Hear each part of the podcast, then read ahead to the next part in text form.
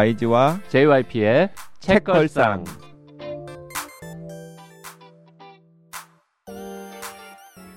책에 관한 걸쭉하고 상큼한 이야기, YG와 JYP의 책걸상이 찾아왔습니다. YG 강량구입니다. JYP 박재영입니다. 박평 박희진입니다. 아, 어느새 500회입니다. 진짜 500회군요. 네. 2022년 2월 2일자 방송. 어떻게 500회를 하죠? 그러게. 정말 대단합니다. 놀랍습니다. 저기 내가 이 500회 특집과 관련해서 빵 터지는 댓글을 하나 가져왔거든요. 그래요? 네. 햇살 고요님 댓글이신데, 책걸상 방학을 맞아 그동안 밀린 책을 읽었어요. 왕을 위한 홀로그램 재미있게 반 정도 읽었고, 이 책에 대해 크루님들은 뭐라고 이야기하셨는지 복습도 할 겸 방송을 다시 들었는데, 이 방송에는 시즌2의 미래가 불분명하여 고민하시는 YG가 있네요. 정말 신기해요. 아, 이걸 시즌1 때 한 거야 그러면 이 책은? 네, 시즌4 펀딩도 성공하고 방송도 잘 듣고 있는 제가 이 방송을 들으니 그동안 책에서 많이 봤던 미래에서 온 사람이 된 것 같아요. YG님 걱정 마셔요. 이야기해주고 싶고, JYP님 이제 그만하고 싶다 하시면 이미 전원일기 언급하셨다고 알려드리고 싶어요. 전원일기는 내가 왜 얘기를 해가지고. 아, 저 너무 웃었어요. 아무튼 저희가 처음에 시작할 때는 한 1년 하겠지 뭐 이런 느낌 솔직히 있지 않았습니까? 아, 1년 정도 진짜. 그죠? 네, 한 1년 정도. 아니, 네이버에서 1년치 눈꽃만큼 제작비 준다고 하니까 재미로 한번 해보지 뭐 이렇게 이제 했던 건데. 그리고 그 지금도 JYP는 시니컬하지만 그때 책걸상에 대한 JYP 입장은 정말 시니컬했거든요. 되겠냐? 이게 되겠냐?부터 시작해서 왜 내가 이 아까운 시간에 책을 읽고서 이걸 하고 있어야 되는지 모르겠다. 그랬는데, 네, 100회, 200회, 300회, 400회를 500회. 넘어서 500회까지 왔습니다. 야, 이건 그것도 중간에 쉬는 타임들이 좀 있었지만 사실 거의 쉼 없이 온 거잖아요. 만 5년 넘게. 펑크도 한 번도 난 적 없지 않아요? 펑크는 없죠. 그러니까 약속한 기간 내에는 펑크는 없었어요. 그러니까 잠깐 뭐 한두 달을 쉴 때 우리가 쉽니다 하고 쉰 적은 있어도 두 번 쉬었죠. 네, 두 번 쉬었죠. 두 번 쉬었는데 그 쉰 기간도 뭐 한두 달. 네. 그러니까 작년 재작년에 잠깐씩 쉬었던 거 빼놓고 그 전에 3년은 진짜 쉬지도 않고 쭉 왔었고, 그리고 펀딩할 즈음에 재작년에 한 번, 작년에 한 번씩 잠깐 쉰 거 빼놓고는 진짜 펑크 없었고, 펑크 날 뻔한 적은 있었어요. 날 뻔한 적은 있었죠. 하지만 그때마다 막 온갖 것들 막 만들어가지고 뭐 어떻게 하여튼 또 우리가 네. 막 급 섭외하고 막 유혹하는 YG하고 책 처방하고 급 읽고 급 녹음하고 뭐 밤에 녹음하고 급걸상이야. 급걸상. 우리 그래도 뭐 일요일 날 녹음하거나 뭐 그런 적은 없어요, 다행히. 토요일, 네. 일요일 날 녹음한 적은 없었던 것 같아요. 밤에 한 적은 몇 번 있죠. 왜냐하면 토요일, 일요일 날 녹음하는 건 뭐 JYP나 YG는 모르지만 스태프들한테 너무 할 짓이 못 되잖아요. 근데 이게 제가 옆에서 보니까 이게 중간에 없어지는 경우가 대체로 읽는 것 자체가 너무 힘들잖아요. 근데 그걸 계속하는 게 어렵고, 그게 처음에는 이제 쌓여 있는 것들이 많잖아요. 근데 이거 옛날에 읽었던 것도 많고, 근데 이걸 이렇게 계속 풀어나가다 보면 계속 채워야 되는데 그게 너무 어렵기 때문에 지속하는 게 어려운데, JYP, YG 이 책걸상은 일단 가장 어려운 그게 좀 충족이 되는 것 같아요. 계속 읽고 뭐 120권씩 1년에 계속 읽어 대시니 이거 풀어내야 되잖아요. 6푸시 계속 있는데. 아니, 박평도 그 정도 읽지 않아요? 더 많이 읽잖아. 저 모르겠어요. 박평은 책으로 되어 있지 않은 단행본이 아닌 텍스트도 너무 많이 읽기 때문에. 근데 중간중간에 박평과 혼비님 그리고 또 많은 귀한 게스트님들께서 도움을 주시지 않았으면 둘이서는 못 끌어왔죠. 그럼요. 네, 그건 당연한 얘기고, 그리고 뜻밖에도 내가 요즘에 이런 얘기 계속하는데 JYP가 책걸상에 대해서 애정이 생기고 있어. 그런 것 같아요. 그게 사실 무서운데. 갑자기 사장님이 맨날 뭐 하라고만 하다가 약간 애정까지 생기면 좀 부담스러운 것처럼. 아이고. 아무튼 어찌어찌 하다 보니 500회가 되어서 500회 특집을 또 2탄으로 오늘 준비를 했는데요. 오늘의 주제는 댓글 소개 안 하나요? 이 정도 네임드 작가면 댓글 소개 안 하나요? 좀 이따 하면 되잖아. 이 정도 네임드 작가면 책걸상에서 500회 하는 동안 한 번쯤은 했을 법도 한데 단 한 번도 제대로 다루지 않은 작가, 이름하여 책걸상이 버린 작가? 책걸상에 버린 작가들. 외면한 작가들. 책걸상이 외면한으로 합시다. 그러니까 그분들이, 그분들이 우리가 버린다고 뭐. 우리가 뭐 가졌었어 언제 버리게? 가진 적이 한 번도 없어. 책걸상이 외면한 작가 특집. 그래서 어떤 분들이 있었고 왜 우리가 방송을 못했었나. 약간 좀 캐주얼한 변명 이런 걸 좀 해보는 시간을 갖도록 하겠습니다. 아, 그 버렸다고 하니까 완전히 요즘에 YG가 꽂혀 있는 드라마 있거든요. 거기에 또 그 버린다의 가슴 아픈 그의 우리는 그의 말씀하시는 우리는 거군요. 네. 네. 너무 맥락이. 아니 가졌으니까 버릴 수 있는 거잖아. 그의 우리는 안 보시는군요. 아직 못 보고 있어요. 그 드라마 보는 분들은 근데 박평 안 좋아할 것 같아요. 버린다 이런 것도. 네. 박평 안 좋아할 것 같아요. 두 분이 다 되게 좋아하는 것 같더라고요. 네, 그래서 박평 안 보는 거죠. 저 아저씨들이 보는 걸. 댓글 소개하겠습니다. 밀크티님, 오늘 우편물이 와서 보고 빵 터졌습니다. 제가 대충 들었었나 봐요. 정말 USB가 올 줄은 상상도 못했네요. 크크크크크크. 소중히 잘 듣겠습니다. 책걸상 넘나 소중해요. 시즌4 너무 감사합니다. USB에 충격 먹으신 분들이 많나 봐요. 예, 날라리 엠님께서 또 댓글 남기셨는데요. 요즘교 오디오북이 왔어요. 들으면서 댓글 달고 있습니다. 익숙한 목소리가 쏙쏙 귀에 들어와서 신기해요. YG의 오디오북도 있으면 좋겠다는 생각이 들었습니다. 잘 들을게요. 네, YG의 오디오북은 없습니다. 아니 성우가 읽으면 되지. 본인이 네. 읽지만 않으면 뭐. 네, 뭐 그럴 수는 있겠죠. 네, 채 땡땡땡땡님께서도 녹아내리는 중입니다. JYP님 목소리 너무 좋으시네요. 의사 안 하셨으면 아나운서 하셨을 듯. 지금도 늦지 않았어요. 늦었습니다.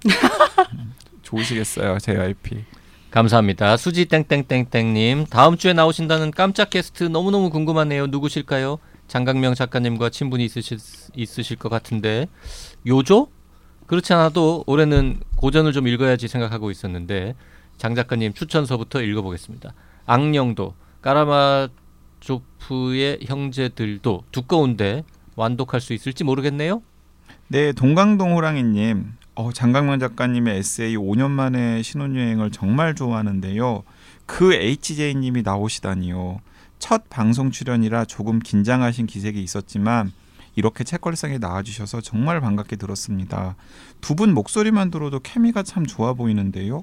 독서 플랫폼 금음은 어떤 모습일지 기대가 됩니다. 어느새 마이너리티가 되어버린 책 좋아하는 사람들에게 큰 힘이 되는 방송이네요. 고맙습니다.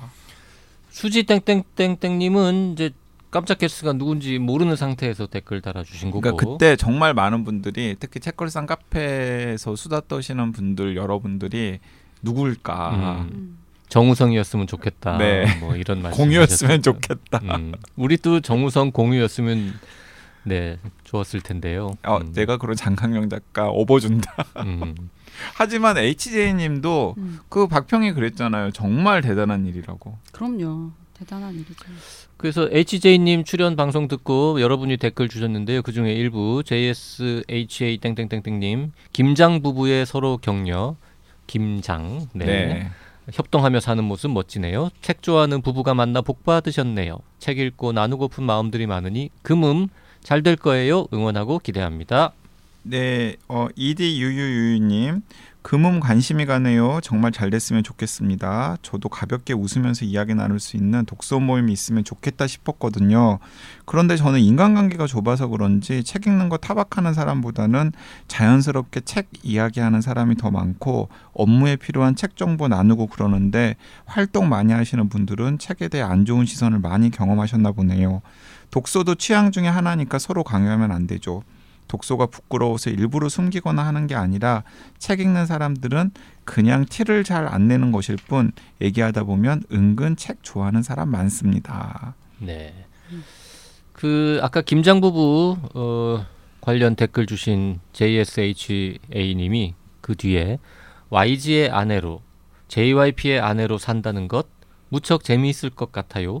극한 직업? 독특한 컨셉 기대됩니다. 오늘 완전체 방송 유익과 재미가 더한 방송이었습니다라고 댓글 추가로 주신 적이 있습니다. 네, 그 이 댓글을 보니까 갑자기 그 YG 가족이랑 JYP랑 그 최근에 런치 타임을 잠깐 가졌었어요. 번개했어요, 번개. 번개를 했었는데 원래 이제 YG 가족 3명이서 점심 먹기로 되어 있었는데 이 근처에서 제가 그 사실을 알고 나도 가면 안 돼? 그래가지고 가서 네 제가 밥값을 내려고 굳이 온다는데 또 오지 말라고 하기도 그렇잖아요. 오 그런데 케미가 좋았나요? 케미 좋았고 그 우리 이 작은 동거인 이 나한테 상처를 줬어요. 애기 엄마가 물어봤어. 이 아저씨랑 아빠랑 응? 누가 더 나이 많아 보여? 그랬어요. 그랬더니 동갑 같아 뭐 이랬어요. 내가 진짜 동갑은 아니야. 어? 누가 많긴 어느 한쪽이 좀 많아라고 했어. 그랬더니 그럼 누가 많을까? 그랬더니 아빠.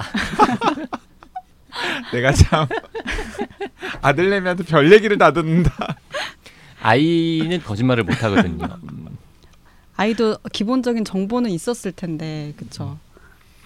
아니요 정보 하나도 없었어요? 없었고 그냥 갑작스럽게 그 번개 모임이 성사가 되어가지고 근데 또 우리 큰 동거인도 여전히 동안이시라고 JYP는 아무튼 감탄을 하셨죠. 그래서 다 식사 돈을 다 내고 가셨군요. 그렇죠. 다음번에 오면은 또 이 그 작은 동거인 제가 맛있는 거 얼마든지 계속 사주겠습니다. 아빠가 더 나이 들어 보인다는 말만 만날 때마다 한 번씩 해주면. 아 근데 너무 웃겼던 게 그 나름 되게 뭔가 케미가 잘 맞을 듯 했거든요. 그러다가 JYP가 무슨 이야기를 딱 하는 순간 갑자기 무슨 저런 꼰대 같은 아저씨가 있어. 아니야 정확히 맥락을 말해야지. 못 보던 아저씨가 약간 엄마 아빠랑 약간 다른 얘기를 했어요. 아이가 좋아할 만한 얘기를. 그랬더니 애가 쫑긋 좋아하면서 막 그지? 응? 이 아저씨는 내 편인걸? 이러면서 쳐다보다가 제가 얘기를 조금 더 했더니 이 아저씨도 꼰대였어 결국. 엄마 아빠랑 똑같아 이런 반응을 보였었죠. 흥미로운 런치타임이었대요. 네, 흥미로운 런치타임. 그래서 제가 막판에 또 이제 제 스마트폰에 있는 또 게임 앱 같은 거 이렇게 보여주면서 이런 게임도 있다 뭐 이러고 근데 뜻밖에도 꼬셨죠, 또. 아이들이랑 잘 놀더라고요. 그래가지고 내가 애도 없는데 우리 아이 한 3개월 데려가라 라고 했더니 애는 좋다 그랬어. 정색을 하면서 싫다고. 누가 정색을 했어요? JYP가 정색을 하면서 애는 싫다고. 좋다 그랬다니까. 너 한 3개월 이 아저씨네 집에 가서 살래 그랬더니 응. 제가 볼 때는 JYP의 작은 동거인이 굉장히 영리한 친구예요. 스마트하고. YG의 작은 동거인. YG의. 네네. 자 오늘 500회 특집 책걸상 외면한 작가들 해보겠는데요. 우리가 이제 보통 특집하면은 뭐 한 두세 명의 이름 혹은 두세 권의 책 이름 정도 등장하는데 오늘은 아주 많이 등장할 것 같습니다. 네, 짧게. 네, 500회 특집에 이제 지난번 기획은 YG 아이디어였고 우리가 한 500회 방송하는 동안에 이 책을 좀 잘 소개하고 싶은데 소개를 못한 책을 한 권씩 가져와서 해보자. 그리고 이번 기획은 JYP의 아이디어인데요. 그러니까 우리가 정말 유명하고 정말 좋은 책도 많고 정말 좋아하는 독자들도 많은 작가 혹은 책인데 왜 책걸상에서는 안 다뤘지? 이런 거 한번 해보면 어떨까. 그게 나름의 이유들이 있긴 있거든요. 이유들이 있는데 차마 우리가 말로 할 수 없는 그런 이유도 있고, 아까도 약간 순화시켜서 할 만한 이유도 있고 그렇죠. 아까도 그 제가 아니 이 작가도 왜 안 다뤘지? 그랬더니 박평이 소설이 안 좋아서? 소설이 재미없어서라고. 재미없어서. 맞아요. 지금 그렇죠. 마이크 켜져 있을 때 한 번만 그 말 해주면 안 돼요? 소설이 재미가 없어서 좀. 아니 우리가 이름 얘기한 다음에. 그때. 네. 우리도 박평의 밥벌이를 지켜줘야죠. 네. 정말 유명하고 할만한데 한 번도 안 한 작가 누가 있을까요? 뭐 하나만 대보세요. 예를 들어서 국내 작가 중에서는 뭐 김영하 작가라든지. 김영하 작가 한 번도 안 했죠. 네. 김현수 작가라든지. 하나씩만 대봐. 하나씩만. 우리가 왜 안 했는지를 짚어보게. 그래 김영하 작가부터. 김영하 작가는 왜 우리가 한 번도 안 했을까요? 아까 소설 재미없었다고 한 작가는 김영하 작가는 아닙니다. 네. 아니 근데 김영하 작가님은 그 저희가 이 방송을 한 이후에 발간한 책들 중에서 되게 이야기가 많이 됐던 책들이 소설보다는 에세이였던 맞아요. 것 같아요. 여행의 기술이라든지. 근데 여행의 기술 우리가 김영하 작가 책 읽어야 되나요?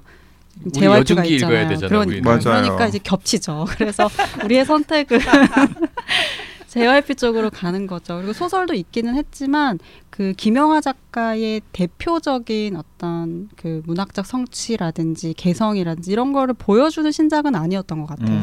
김영하 작가는 가장 대표적인 뭡니까? 뭐 그 살인자의 기억법이 대표작입니까? 대표작이라고 저는 최고의 졸작이라고 생각해요. 그 대표작은 뭐라고 생각해요? 최고의 졸작이 무슨 뜻이죠? 그러니까 가장 나쁜 작품이라고 생각해요.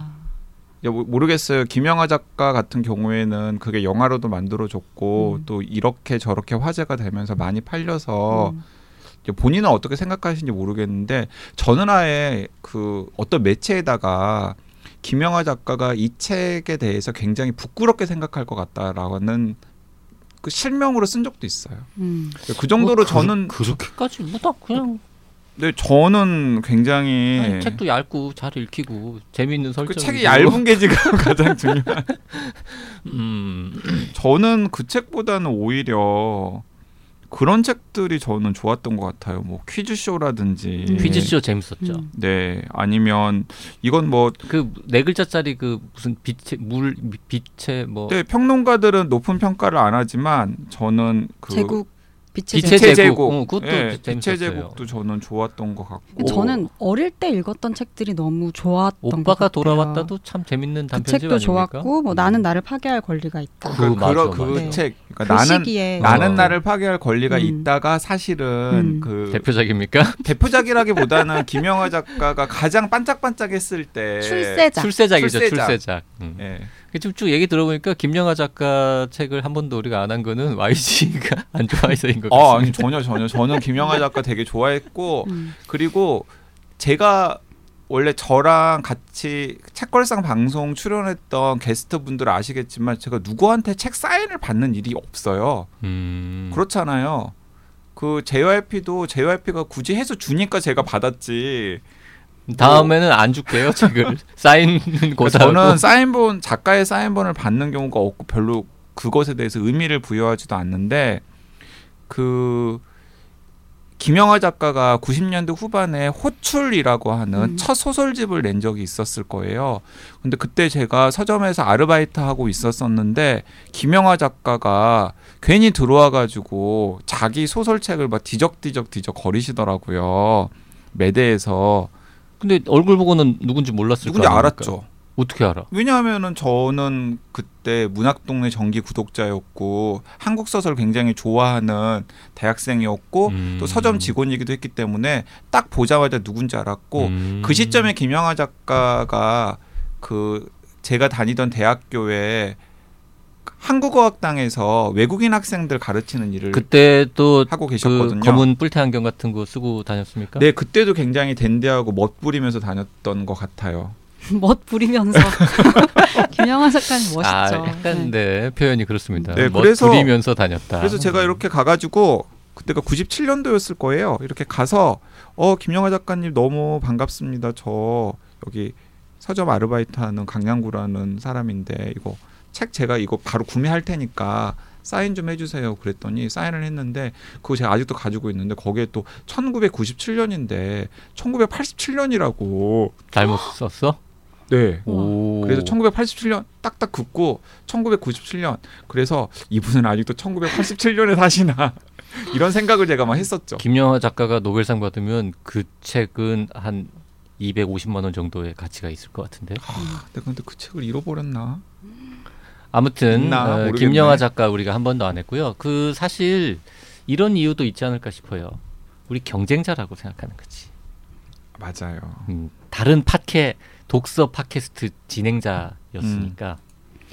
아, 저는 근데 김영하 작가님이 그 진행했던 팟캐스트 제가 유일하게 들었던 책 팟캐스트였어요. 그 제가 라섹 수술을 했는데 하고 나면 한 며칠은 빛도 볼 수 없잖아요. 그러면 라디오만 듣는 게 가능한데 그때 제가 그 김영하 작가님의 팟캐스트를 들었거든요. 근데 책 소개를 많이 하지 않아요. 책 간략하게 소개하고 다음 책을 읽죠.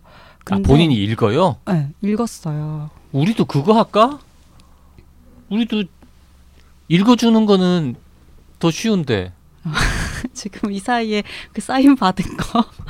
이미지로 컴퓨터에 저장도 해갖고 다니고. 제가 저장해놨어요. 네. 네. 김영하 찐팬이구나.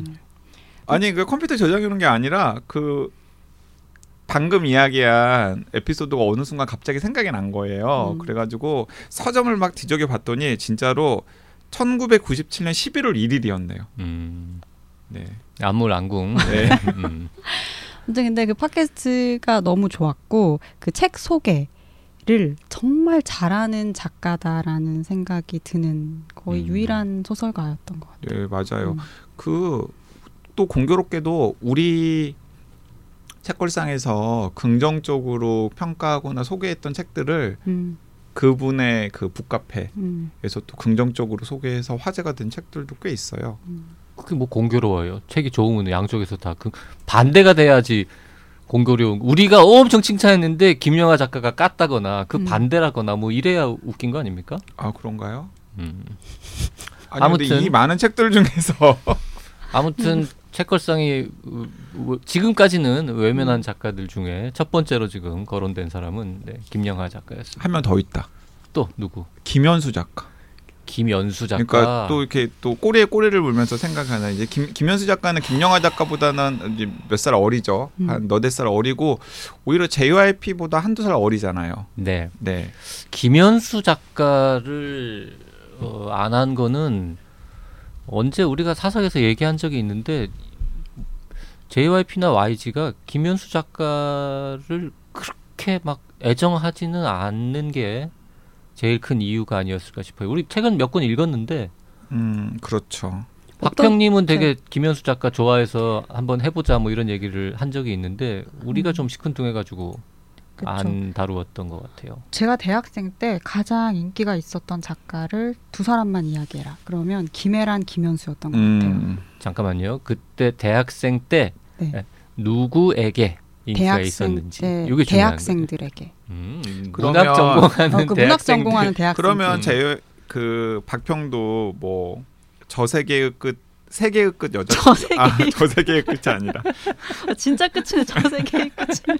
세계의 끝 여자친구나. 네. 아니면 밤은 노래한다 뭐 이런 내가 거. 누구든 얼마나 외롭든. 근데 사실 저는 그 이후부터는 별로 재미있게 읽지 않았고 굿바이 이상. 아, 사랑이란 인형아 7번 국도가 이 앞에 책들을 굉장히 재미있게 읽었어요. 그리고 산문이 너무 좋았잖아요. 청춘의 문장들 이런 산문들도 굉장히 좋았고 근데 한동안 김현수 작가 책을 열심히 따라 읽지 않다가 최근에 나왔던 책 7회의 마지막은 정말 감동적으로 읽었어요. 백석의 마지막을 극한. 네. 근데 저는 그 김영하 작가도 그렇고 김현수 작가도 그렇고 그분들이 어느 순간에 역사 인물에 꽂혀가지고 그 역사 인물을 극화하는 방향으로 좀 틀었잖아요. 저는 다 그때부터 그분들 소설이 재미가 없더라고요. 뭐 그때부터 그분들의 문제라기보다는 YG의 취향의 문제죠. 역사에 네. 대한 YG의 태도 이런 것들에 뭐 그럴 수도 있고. 근데 왜 저는 아니 현대에도 이렇게 할 얘기가 이렇게 많고 그분들의 장기가 있을 텐데 왜 자꾸 역사적 인물에 이분들이 관심을 가지면서 자신들의 재능이나 필력을 그런 쪽으로 끌고 가시지? 라는 생각이 들 정도로 그런 태도가 별로 마음에 들지 않았거든요. 뭐 내가 마음에 들든 말든 뭔 상관이야 사실. 우리 이런 식으로 이제 방송을 쭉 하다 보면 이제 댓글에 이제 지금 우리가 거론했거나 거론할 작가들 좋아하시는 분들은 댓글 많이 달 것 같은데. 그렇죠. 아니 근데 뭐 훌륭하신 분들인데 뭐 우리가 그걸 부정하는 건 아니잖아요. 뭐 댓글도 여러 종류가 나오겠죠. 그래, 우리 나는 그분의 책을 방송하는 걸 듣고 싶다라는 댓글도 가능한 거고. 네. 뭐 YG의 취향에 실망했다. 뭐 이런 댓글도 나올 수 있는 거고. 근데 우리가 외국 작품들은 그때 이렇게 수입이 되는 것들을 읽고 번역이 안 된 것들도 많고 그렇잖아요. 근데 한국 작가는 쓴 것들을 거의 다 볼 수 있으니까 그중에서 대표작이라고 할 수 있는 것들을 한번 해봐도 좋을 것 같아요. 좀 옛날 거라도. 옛날 거라도. 저희가 보통 신간 위주로 많이 하다 보니까 점점 더 그렇게 되는 네. 것 같아요. 옛날에는 옛날 책도 좀 했는데 점점 신간 많이 하죠. 그리고 또 많은 분들이 신간에 좀 더 관심을 가지시기 때문에 더 그렇게 되는 것 같아요. 하고. 그 기왕의 이야기가 나왔으니까 이제 다시 조금 더 그 비슷한 토울이죠. 비슷한 토울로 딱 중간. 김영하 작가님이랑 김현수 작가님 딱 중간에 핫한 분 계시잖아요. 한강 작가님. 한강 작가는 우리가 날짜를 잡았다가 안 했습니다. 맞아요. 그때 저 제일 유명한 그 상 받은 채식주의자.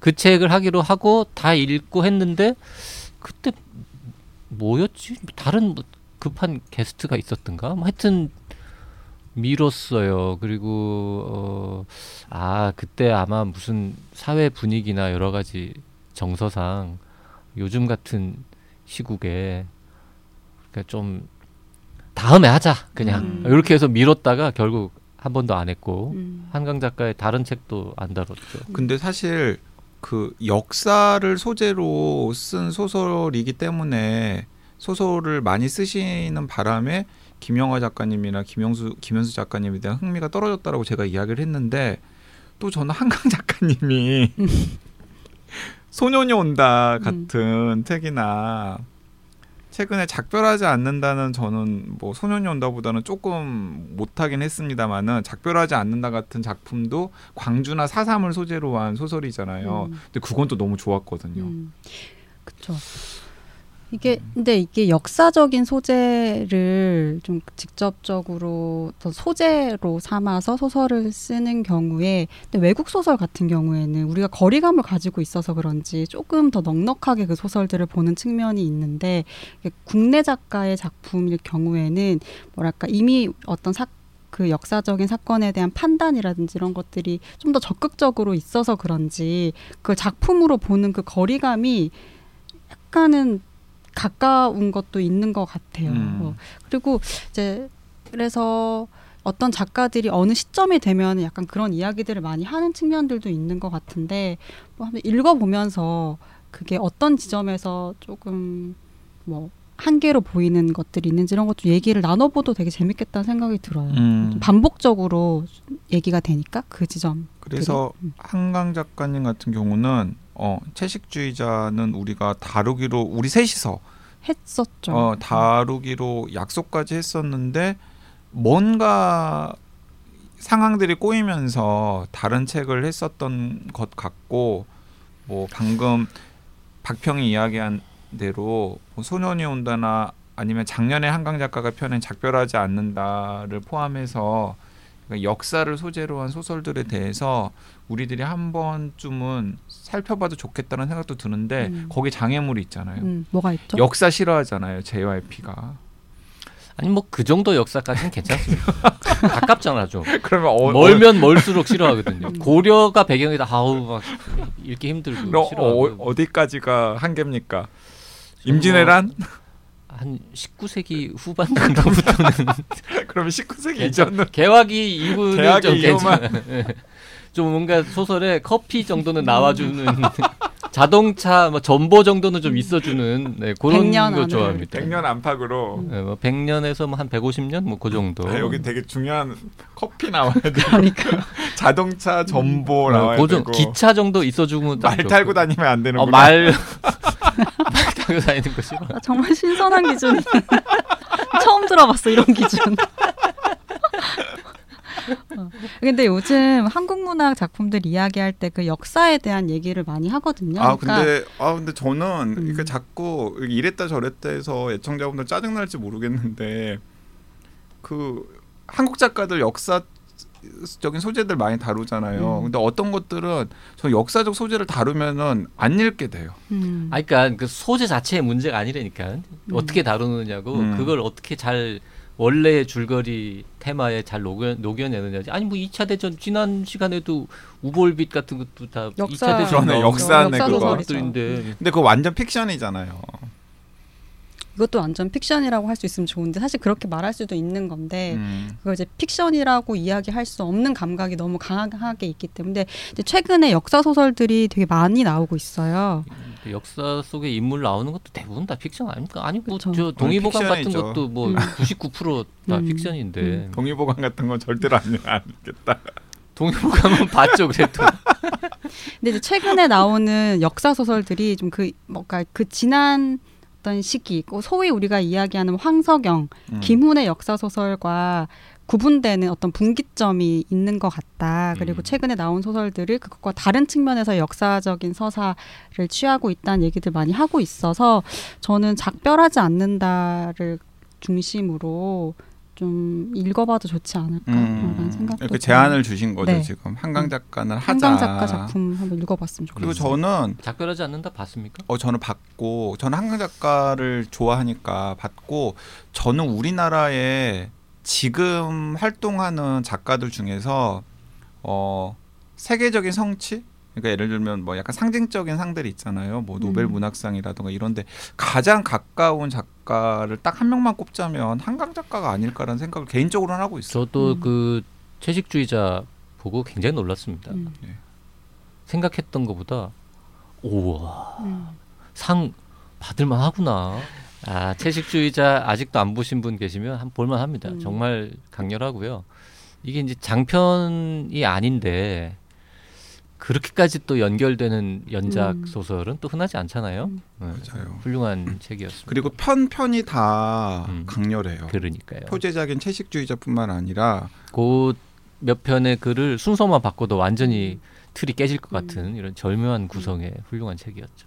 왜 멤버상 왜 안 한 거야? 근데 이렇게 좋은 얘기 많이 할 수 있는데. 근데 그 즈음에 뭔가가 있었어요. 그때는 뭔가 좀 이렇게 무겁게 느꼈던 것 같아요. 그러게요. 그래서 이제 그 이야기를 하기에 앞뒤로 계속 뭔가 무거운 게 있었던 것 같고.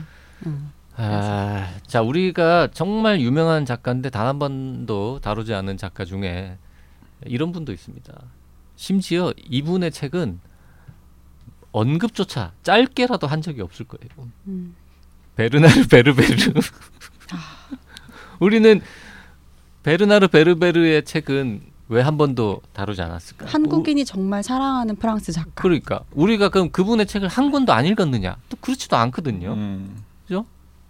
최근에 나온 책 저는 못 읽었어요. 아 최근에 나온 책은 안 읽었죠. 저도. 옛날 책들은 좀 봤죠. 저는 지금 미간이 미간으로 다 말할 수 찡그러지고 있습니다. 네.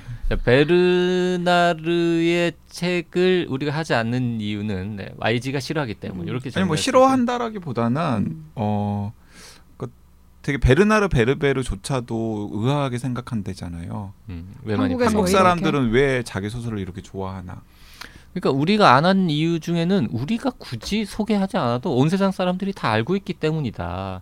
거기에 더해서 YG는 싫어한다. 이렇게 네, 정리할까요, 그러면? 맞아요. 읽어본 적은 있죠? 아, 저는 읽어본 적은 있죠. 그런데 저는 항상 인상 깊었던 적이 별로 없어요. 돼지 나오는 게 아버지들의 아버지들 뭐 하여튼 그러고 있거든요. 저는 그거가 굉장히 인상적이었는데 나머지 책들도 재미있었지만 뭐 역시 언젠가부터는 그 친구도 책을 되게 많이 쓰더라고요. 그걸 다 읽어요. 딴 작가 또 그러니까 봐야지. 너무 많이 쓰는 작가 책도 이렇게 스킵하게 되는. 그러게요. 네. 그 피에르 바야르라고 우리나라에서는 많이 알려져 있지 않은 프랑스 작가인데 프랑스나 혹은 뭐 유럽이나 미국의 문학이나 비평 독자들한테는 꽤 호감도가 있는 작가님이 계세요. 근데 이분이 한국 프랑스 대사관 초청으로 한국에 오셨을 때 제가 인터뷰를 할 기회가 있었는데 그때 이분도 나한테 물어보고 나도 물어봤어요. 그러니까 이분이 한국에서 베르나르 베르베르가 왜 인기가 많은지 너는 어떻게 생각하냐고 저한테 물어보더라고요. 그래서 사실 저한테도 그게 미스터리다 그러면서 프랑스 평단이나 혹은 프랑스 독자들한테 베르나르 베르베르는 어떤 작가냐 그랬더니 솔직히 별로 신통치 않다. 그래서 자기 꿈이 있다는 거예요. 그래서 어떤 꿈이 있느냐 그랬더니 나도 한국에서 베르나르 베르베르처럼 좀 인기가 있어봤으면 좋겠다 라고 이야기를 하더라고요. 근데 저는 이 서로를 베르나르 베르베르를 욕망하는 그 피에르 바야르 같은 작가가 훨씬 더 매력적이고 그의 작품들이 훨씬 더 재밌거든요. 근데 베르베르의 작품 중에서 지금의 베르베르를 만든 건 결국에는 개미라고 네. 해야 되겠죠? 네. 개미가 뭐 너무너무 인기가 많은 작품이었잖아요. 그건 또 열린 책들의 그 마케팅과 연결이 되어 있는 거 아닐까요?